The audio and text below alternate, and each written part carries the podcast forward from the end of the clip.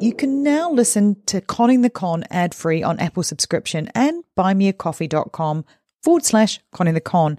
But that is not all you will find there. I've got two little words for you Tonka Trilogy. If you know, you know, right? And if you don't, keep listening to Conning the Con and it will all become clear soon enough. And if you want a sneak peek, head over to at Conning the Con on Instagram and get a look at the lighter side of this, well, very heavy con story.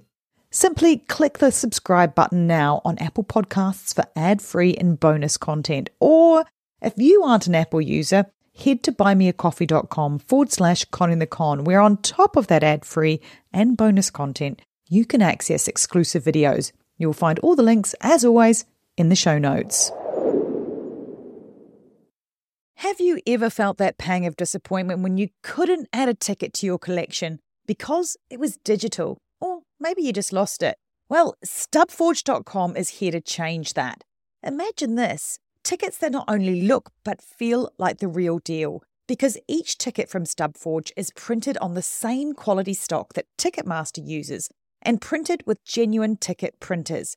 It's like holding a piece of the concert, the game, or the show right in your hands. But StubForge isn't just about replacing tickets. With the easy to use interactive designer, you can create custom tickets for anything from concerts to sports games, pregnancy announcements, or parties. Why not make your invitations stand out with tickets that are as unique as your event? And if you're trying to complete a back catalogue of missing tickets, StubForge offers bulk discounts to make it both easy and affordable. With StubForge, you can once more give your loved ones physical tickets and see their eyes light up instantly at the best gift you can give. So, whether you're looking to reignite your ticket collection, craft the perfect gift, or send the coolest invites, head over to stubforge.com. Start creating today and see how Stubforge makes every ticket a story worth saving. Visit stubforge.com and start making tickets today. Wyndham Hotels and Resorts makes travel possible for all. Whether it's the long haulers looking for a great cup of coffee, a roomier rest for the on a whim road trippers, or a place to make summer memories with the whole family. No matter who you are, where you're going, or why, with 24 trusted brands to choose from like La Quinta, Days Inn, and Super 8, your Wyndham is waiting. Get the lowest price at wyndhamhotels.com. Restrictions apply. Visit website for more details. Hello, my tribe of true crime addicts. It's Sarah from Conning the Con podcast here. And I imagine you and I have quite a bit in common. I am a complete true crime podcast junkie. And having had the opportunity to go to CrimeCon 2021 and meet all my fellow podcasters on Podcast Row, well, I was like a kid in a candy store. Not to mention all of the incredible speakers, exhibitors, authors that were also spilling the tea there all weekend long.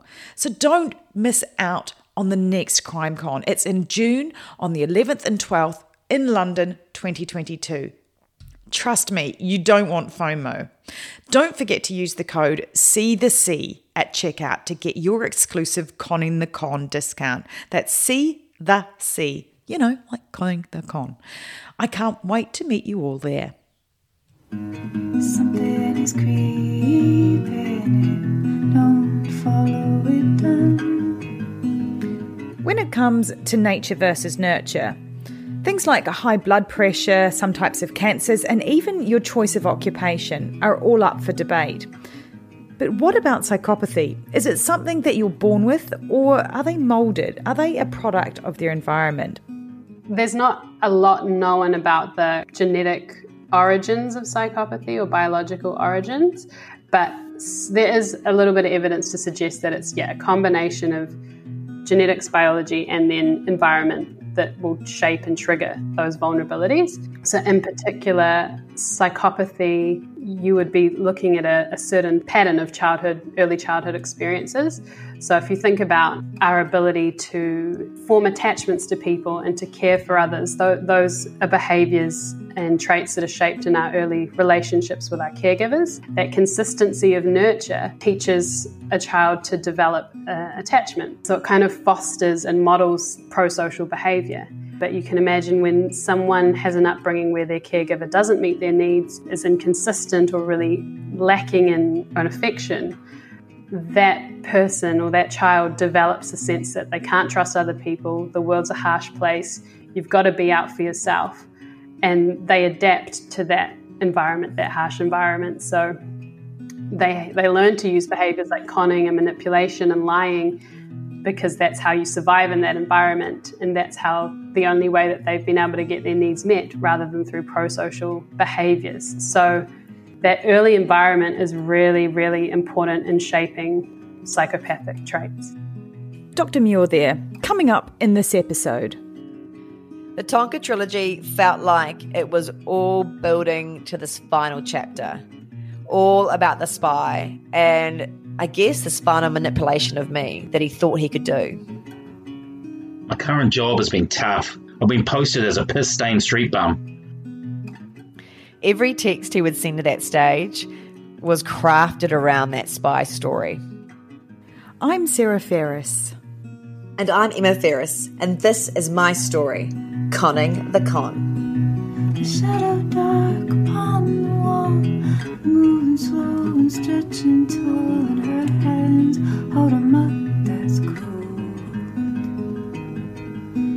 The shadow dark upon the wall, moving slow and stretching tall, and out to the mountains her gaze is Time for a bit of a recap to refresh your memories on where we left Andrew Tonks. So, the end of May, we're still working with the police to build the case against him. Andrew had fled the country and was apparently living in Australia, but also working for the government as a spy and was going into one serious last mission. There was a lot of things going through my head at the time. Why didn't he just cut his ties and walk away? He was out of the country. And maybe I'll never know that. I think it had shifted at point from money, which he still owed me around $90,000, to actually wanting justice. We'd both come to the conclusion that there was very little chance Andrew had any more money left to squeeze out of him. And Andrew was almost fanning the flames of Emma wanting that justice by sending her through these ridiculous stories about his spy missions. Stories like this one from chapter 6, a chapter titled Becoming a Spy? WTF? I wanted to be a businessman. After three months, one container was three parts full of firearms, one drugs, and then the most disturbing one was people, mostly 16 or 18 year old girls. This gave me massive kudos on the international agencies front. The problem with this is you realize how small a dent you are making in these sick bastards' business. I can't mention much else at this stage, but you get the idea. Yeah, we got the idea. But unfortunately for Andrew, at this stage, Emma knows that he's more Johnny English than he is James Bond. Where my direction then began to swivel was to look at if there was a chance we would get him back into the country. And the detective that we're working with was working with Interpol and trying to find out if there was any way we would get him back. I wanted to see if I could play a part in that because if that was the only way I was going to get justice, if he came back in the country, I wanted to see what I could do. But who knew? It felt very pie in the sky dreaming to even think that we could make him come back into the country. While the New Zealand Police Force look into ways they can work with Interpol in Australia to locate Andrew and hopefully even bring him back to face justice in New Zealand, Andrew doubles down on his spy cover story and sends Emma the remainder of the Tonka trilogy, outlining the details of his current top secret mission, which features the reprise of one of his favourite disguises the piss soaked bum. My current job has been tough. I've been posted as a piss stained street bum. Another good cover, and one often used by lots of agencies. So don't give those guys too much shit, you just never know. A person of interest had entered the building and left in a mass group a few hours later. He had considerably changed his appearance and was carrying a bag. He made an obvious attempt to slip the tails and avoid detection. Once out of sight from the building, this drunk bum, me, had to test out my new hip and hot footed approximately one kilometre along the parallel street to the person of interest.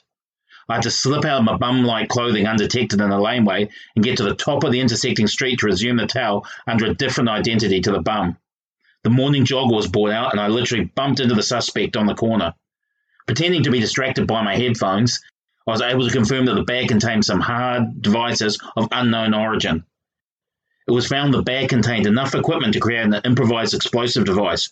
The lad is still being questioned to date. The Tonka trilogy felt like it was all building to this final chapter, all about the spy and I guess this final manipulation of me that he thought he could do. When we read the trilogy first back in April, I remember literally laughing out loud. I think just the ridiculousness of his extreme version.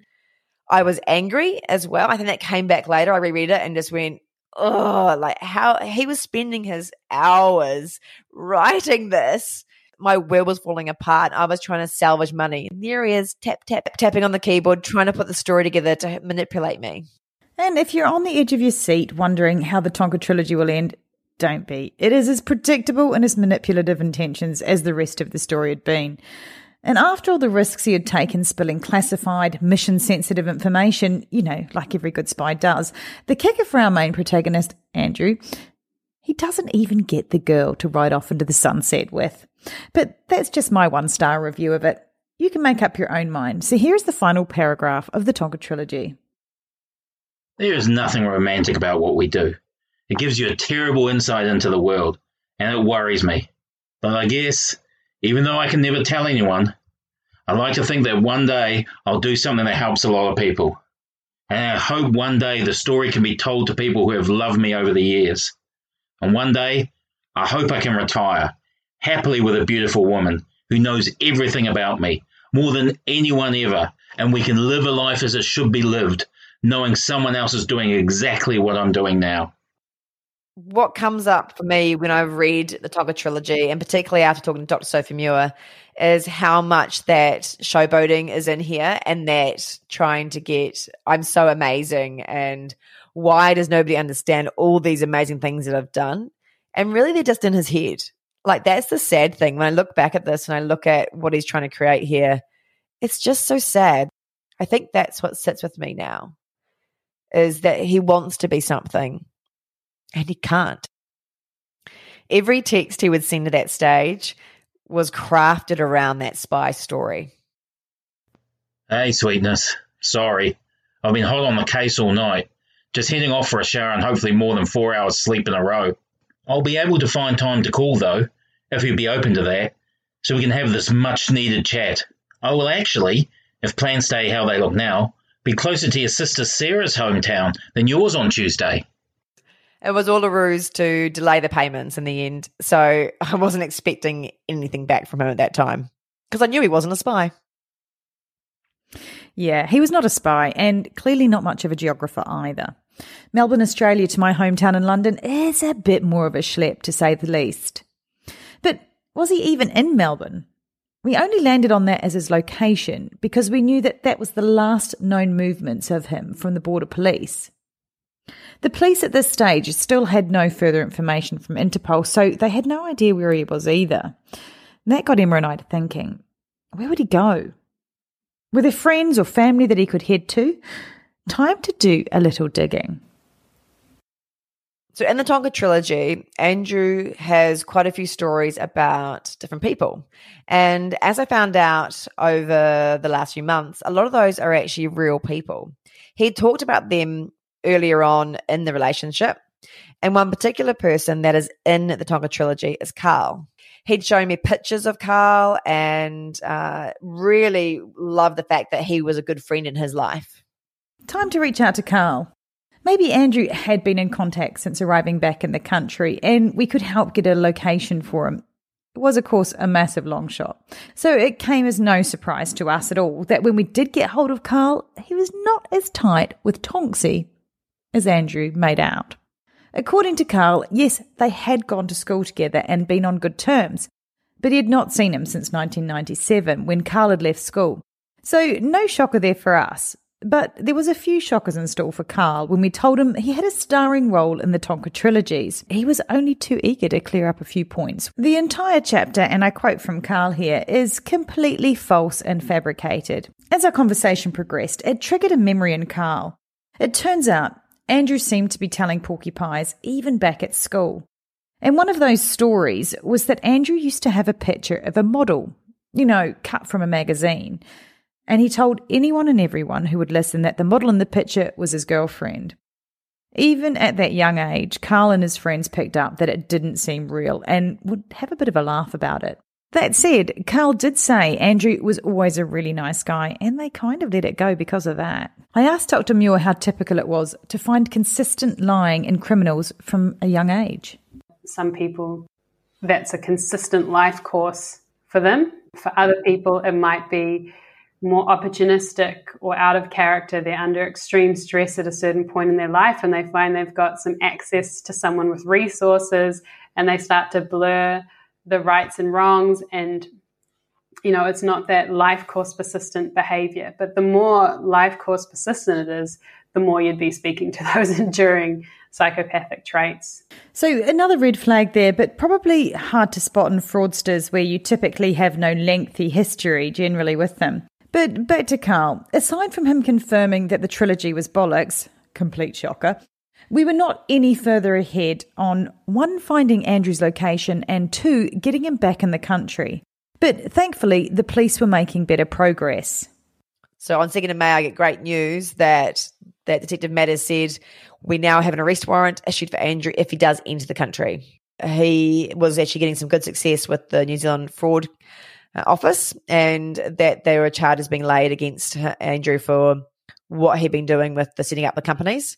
And then the the last part of his email was another reason that I just kept going with what I was doing. And what Matt said to me was I would just keep the dialogue going at this stage. And that was really important for me just to keep conversation without poking the bear, but just seeing where we could go with it. Andrew's responses would swing between sickly sweet to quite aggressive, but you could almost always guarantee that when he was on the ropes, he would play his favourite diversion, the blame game. And who it would land on was always anyone's guess. Sometimes it was the banks, sometimes it was the government, or sometimes it was a bit closer to home. You have to understand that anyone in their right mind knows that back at any time is not within 24 hours of giving it. And to be honest, to anyone from the outside, it looks like you and your brother deliberately tried to stitch me up by doing it within 24 hours the lies just kept coming though with it, and you you thought you had a plan, and, and there'd be a date, and you were like, "Great, we're getting to May seventh. Then he's going to pay something, and then it would get shifted again, and it was so frustrating not to like lose your cool." The problem for Andrew was he was running out of cash, so he had to stall. The funny thing I can't seem to get through to you is, if we still have the deal, your financial position will be awesome. If you want to put pressure on someone, put that onto your brother as he has completely fucked both of us. And now I'm paying for him. And I honestly think it was deliberate stitch up. But I'll look past that because of my love for you. Kisses. I thought I need to up the ante in some way to get this over and done with. I didn't care about the money at that point. I just didn't think there was anything left to extract at that time it's kind of when we went a little bit mad, you and I, Sarah, and we came up with these ideas, some ways to bring him back. And we thought of all the different leverages that maybe could work to to get him back in the country. I mean, you came up with some bloody crazy ideas like fake pregnancies, which I completely vetoed from the start. There was one though that definitely sat with us, which was this fake counselor. So Emma told Andrew that she'd spoken to the fake counsellor and it had made her realise she shouldn't be focusing on the money at all especially at the expense of losing what was a really special relationship. We needed an ultimatum. If he wasn't going to come back to New Zealand by this date, it was over. There was no chance ever we were going to get back together. It didn't matter about the money, it was about the relationship. And that was the angle we took. So I sent him this message Hi, hun, just got back from the counsel session. The therapist has helped me put things in perspective, made me realize life is way too short for dwelling on the unimportant things. We had something so good, and it is so rare in life to find. The fact that I am worried about you getting hurt at work all the time makes me realize that we need to fix this and move on as soon as possible. I don't want to wait until I get back and be worrying about what is happening to you while I'm in Europe. And now I know the money is coming in on Friday. Let's make a date to meet up and talk face to face. The sooner the better. Do you think you could get away from work next week? I could come and get you from the airport and I can clear my diary so we can really sort everything out. I could do Tuesday next week. Easiest day to clear, but let me know if it's possible for you and if you are willing. I desperately, desperately want to catch up and see you. You have no idea how much that means to me. But I have really big concerns work is railroading me into completing this job. I thought my bank delays and a few other issues were due to your brother, but I couldn't get my head around why he would do these things because ultimately it hurts you further by stopping the incoming monies. Given my employer's blank answer to why the 2,500 have been held up, I'm considering it may be them. I think they were worried that if you had just said, let's keep the deal rolling, as it was so lucrative, and get back onto our awesome lives together, then they know I would have dropped everything. Man, that Australian government really gets up in its employees' grills, doesn't it? There's so much manipulation and deflection in that text, but it doesn't end there. So, what makes a load of bullshit even more believable? Details. One thing I can hand on heart confirm is my pay has been sent out today. It will take 48 hours or so to start showing over your side. This may be Monday as it doesn't include weekends. It'll come through as multiple payments just under 10,000 New Zealand each. But you'll have a bit over 110,000 New Zealand within three days of receiving your first transfer of that. Make sense? No, it doesn't make sense, Andrew, because you're not a spy employed by the Australian government. I have to go back into action today, so we're on the centre and I need to find some houses or storage of interest. They want me to stay on forever, but I've made it very clear if you and I can continue on after you get all sorted, then I'm out. Part of me hopes that he will actually come back, but I also know if he doesn't before the 12th, I'm done. I'm so done. I, I can't do it anymore. This emotional torture that is going back and forth. I won't be able to meet them in person on Tuesday, so I'm worried if I leave that close to being paid, they may do something to stop it. Man, if we'd only decided to keep the agreement going, how different things would be, and how quicker we could have fixed this. Well, that doesn't fill Emma and I with much doubt that he has absolutely no intention of coming back into the country. But I want to leave Emma's story for a moment because at the same time as Emma is doing everything she can to get Andrew back in the country, there are other forces in play that she's got no idea about. Remember Tom, Andrew's investor slash next victim, who was primed to invest in restaurant Queenstown? Well, Emma hadn't been able to tell him straight out that Andrew was a con man. But we had put a stop to the deal and had also planted a seed of doubt about his partner Andrew's legitimacy. Unfortunately, the seed had not grown to fruition. In fact, Andrew had managed to drown it in a large vat of pesticide and kill the seed altogether. Six months of friendship that appeared so genuine and deep had overridden any nagging doubts that Tom had. Andrew tells Tom that he must start legal proceedings against me for blowing up the restaurant deal.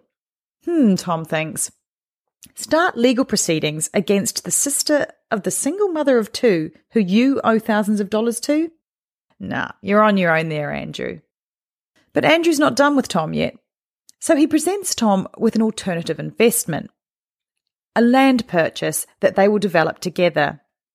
So Andrew hasn't been wasting his time on stakeouts as a piss soaked bum, it seems, and has in fact managed to secure meetings with two potential investors through an angel investment network. And of course, if they are to be partners, they're going to need to set up a company together. And that is when Andrew feels compelled to share a dirty part of his past with Tom. Now, this might start to sound a little familiar. Andrew, he proceeds to tell Tom that his name is linked with some unjust money laundering charges resulting from a soured business deal when he was importing motorcycles in Australia. All a big mistake, and obviously not his fault. But he was sick of being wrongly associated with it, and so he had started legal proceedings to change his name in Australia. So, says Andrew, don't be alarmed, Tom, but I'll be signing the company details as one Andrew John Lowry. Yep, Andrew John Lowry a totally new name to add to the ever growing list. New name, new investment proposal, new investors. All Andrew really needed was to get Emma off his back. So Andrew starts pressing Tom for a 50k deposit and he lays it on like factor 50 thick. Okay, Tom thinks. It seems like a really great deal. I'll get the money lined up, but you aren't getting that money until we meet in person. And now, a word from our sponsors.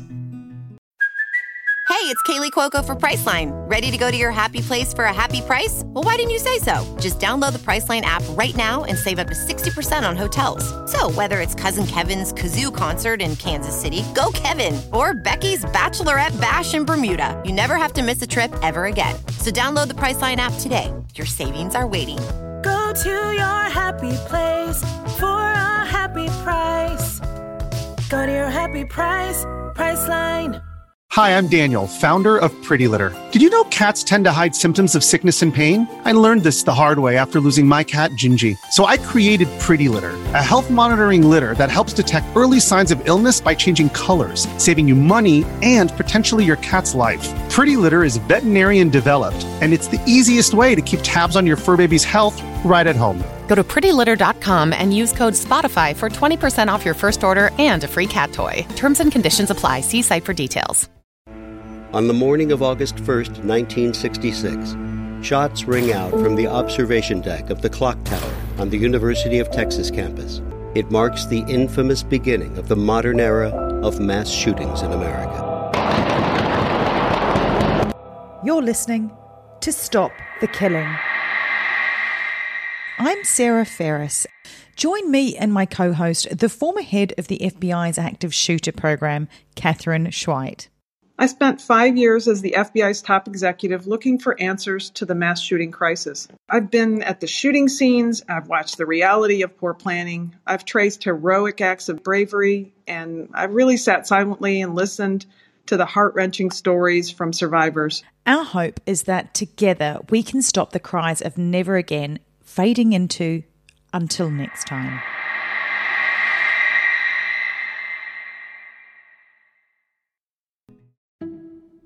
Okay, so it's Sunday, January 19th. 19th. For nearly a year, my friend Aria dated men she met online. Lots of duds, disappointments, and some disasters. But then along came Mordecai, and Aria fell hard. I opened the door. There was a woman standing there, and she said, I think you know someone named Mordecai Horowitz? And I said, Oh, you better come in. In 2019, a friend of mine fell for a sensitive millionaire named Mordecai. And then she found out she wasn't the only one. It was way too good to be true. I'm Kathleen Goldhar, the host of Do You Know Mordecai from USG Audio. Available now wherever you get your podcasts. At that same time, back in Tasmania, Danielle, who, if you recall, has been dating Andrew since his arrival back on the Tassie Tinder scene, well, she's already serious enough about their relationship to start including him in some family get togethers. Around mid June, Andrew was invited to come to my stepsister's 40th birthday, and and at the time he was saying that he was having trouble with his bank accounts and with his cards being um, like some money had been frozen or something along those lines, and he was having a cash flow problem. He'd also said that he had to go back to New Zealand. It was almost on the spot, like he'd made that decision in the morning that he had to go back to New Zealand and, quote, babysit an investor who was trying to pull out of a, a restaurant sale. He said, um, I'll text you tonight when I get to wherever I've got to go. I said, no problem, talk to you soon.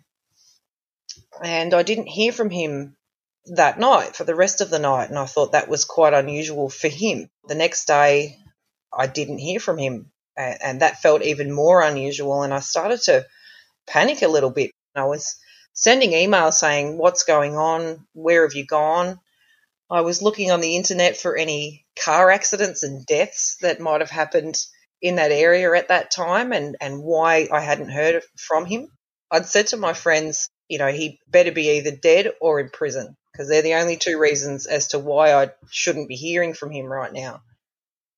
On Thursday, the 13th of June, 2019, I am busy working away at my computer and trying to get my life back on track. And he keeps messaging me with the thought that maybe he's coming back into the country and that we might meet the next day. And he wants to meet the next day at Millbrook, which is the place where it all started, where I first met him on that crazy date. I'm frustrated at this point because I don't want to keep this conversation going, but something draws me in. And I remember messaging you, Sarah, in London, thinking, oh, I need to get him to be back in New Zealand, somehow convince him over here. And he keeps asking, Will there be somebody that'll stop me coming into the country? And I'm like, Well, why would anybody stop you? But, you know, this is just between you and I, isn't it? And he was like, Yes, it is. It's just between you and I. So we leave that part, and he seems to be a bit more okay with that idea. And then he keeps asking about um, us having, you know, pretty upfront conversations when we do meet. And I'm like, well, yes, we will. And he goes, when you talk about the elephant in the room, I'm like, yes, we will. Thinking the fact that you're a con man is a pretty bloody big elephant in the room right now. And as the, the morning goes on with the messages, I have this moment, we both have this moment that we realize if he actually is coming back into the country, he's not going to come tomorrow. I remember thinking he's going to try and sneak into the country earlier if Yeah. he's coming back. That I thought if he is definitely coming in, he's not going to come at the time he's telling you he's coming. No. I'm so frustrated with the backwards and forwards and, and you and I were were going, okay, well let's just send this last message to him, which is pretty much, yep, I'll see you tomorrow and I'm sorry, but I have to go dark on you. Uh, which was his the phrase that he would use when he was undercover. And I thought, you know what, I'm being a bit cheeky. Let's just put that at the end of the message. So I'm going dark on him and I leave it at that. I have this niggling feeling though, if he is coming back into the country, I need to let the police know. Like, what if he actually is? So I reach out to Detective Matt and send him a little message. And I then leave it. I know that I've done as much as I can at that point. And then you and I, Sarah, keep messaging going, well, what? If he was coming in tomorrow and he's going to meet me tomorrow, then surely he'd be coming back in the country today and trying to avoid the police if we thought he was going to be coming in. And we just sort of sit with that. And, and you go back to sleep. And a few hours later at 2.30 p.m., I get a text from Detective Matt. And it's simple, but it's just found out Andrew is en route and he lands in Christchurch in half an hour. I'll keep you informed. And that was it. I remember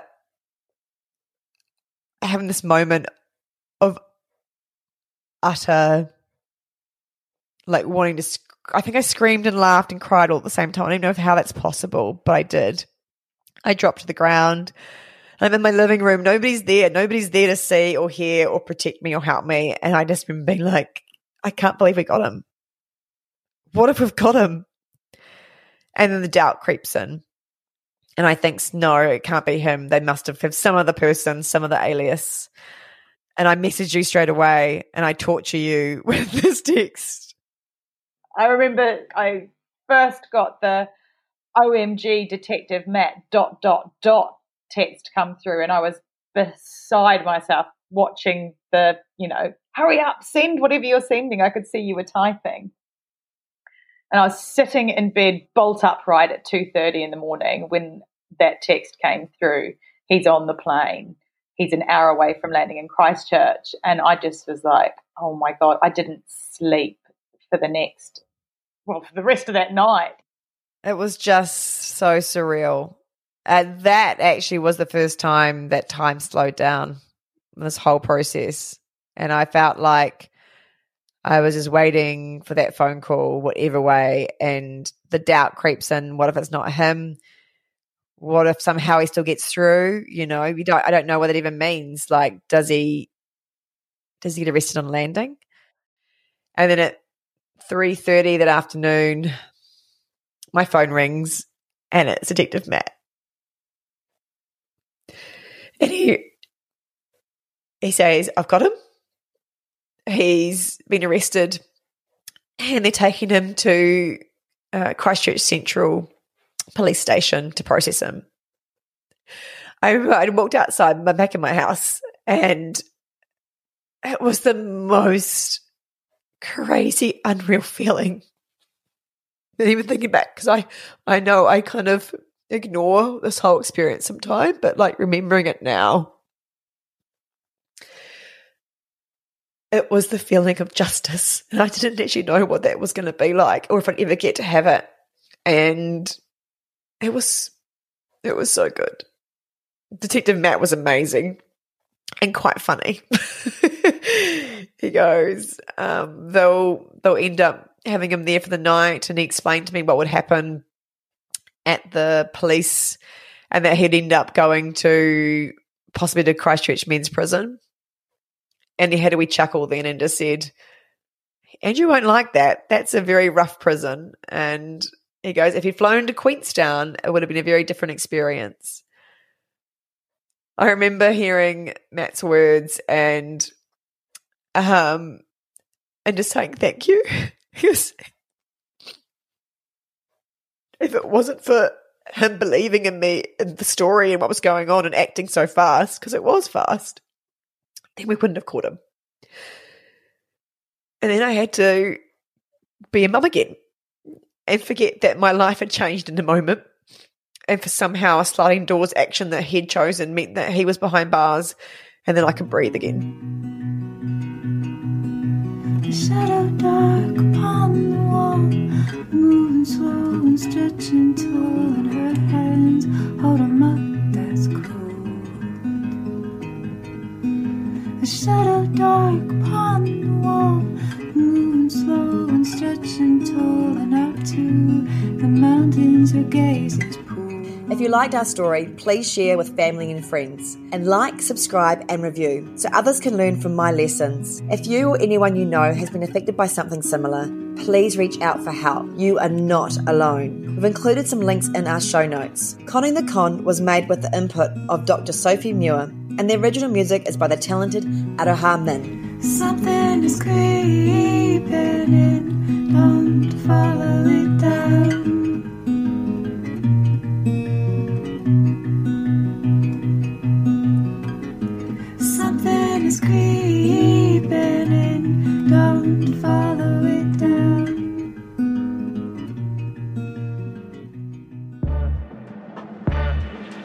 Hello, and welcome to Guilty Greenie. I feel like we should start off this show by saying it's nearly impossible to be 100% sustainable given the current world we live in. How do you eat an elephant? One bite at a time. Not a great analogy for a vegetarian, but you know. We're talking about uh. sustainability, maybe not the best analogy. Don't eat the elephant is the first rule of the guilty green. There's your first challenge of the week avoid elephants. What they used to call frugal is now considered sustainable. That's such an aha moment. Frugal to sustainable. You can save money and help the planet. That's going to be our new Tagline for Yeah, sure. tag- You can find Guilty Greenie on Apple Podcasts or whichever podcast platform you prefer. And join us in tackling the Guilty Greenie challenges. Until then, stay curiously green. This episode is brought to you by Shopify. Whether you're selling a little or a lot, Shopify helps you do your thing, however you cha-ching. From the launch your online shop stage, all the way to the we just hit a million orders stage. No matter what stage you're in, Shopify's there to help you grow. Sign up for a $1 per month trial period at shopify.com slash special offer, all lowercase. That's shopify.com slash special offer. Dive into the heart of crime with Foul Play Crime Series. Immerse yourself in the most perplexing cases where each twist and turn is more baffling than the last. With riveting storytelling and detailed analysis, Foul Play brings the unsolved and unexplained to life, captivating your imagination. Listen to Foul Play Crime Series now, where every story is a puzzle waiting to be solved.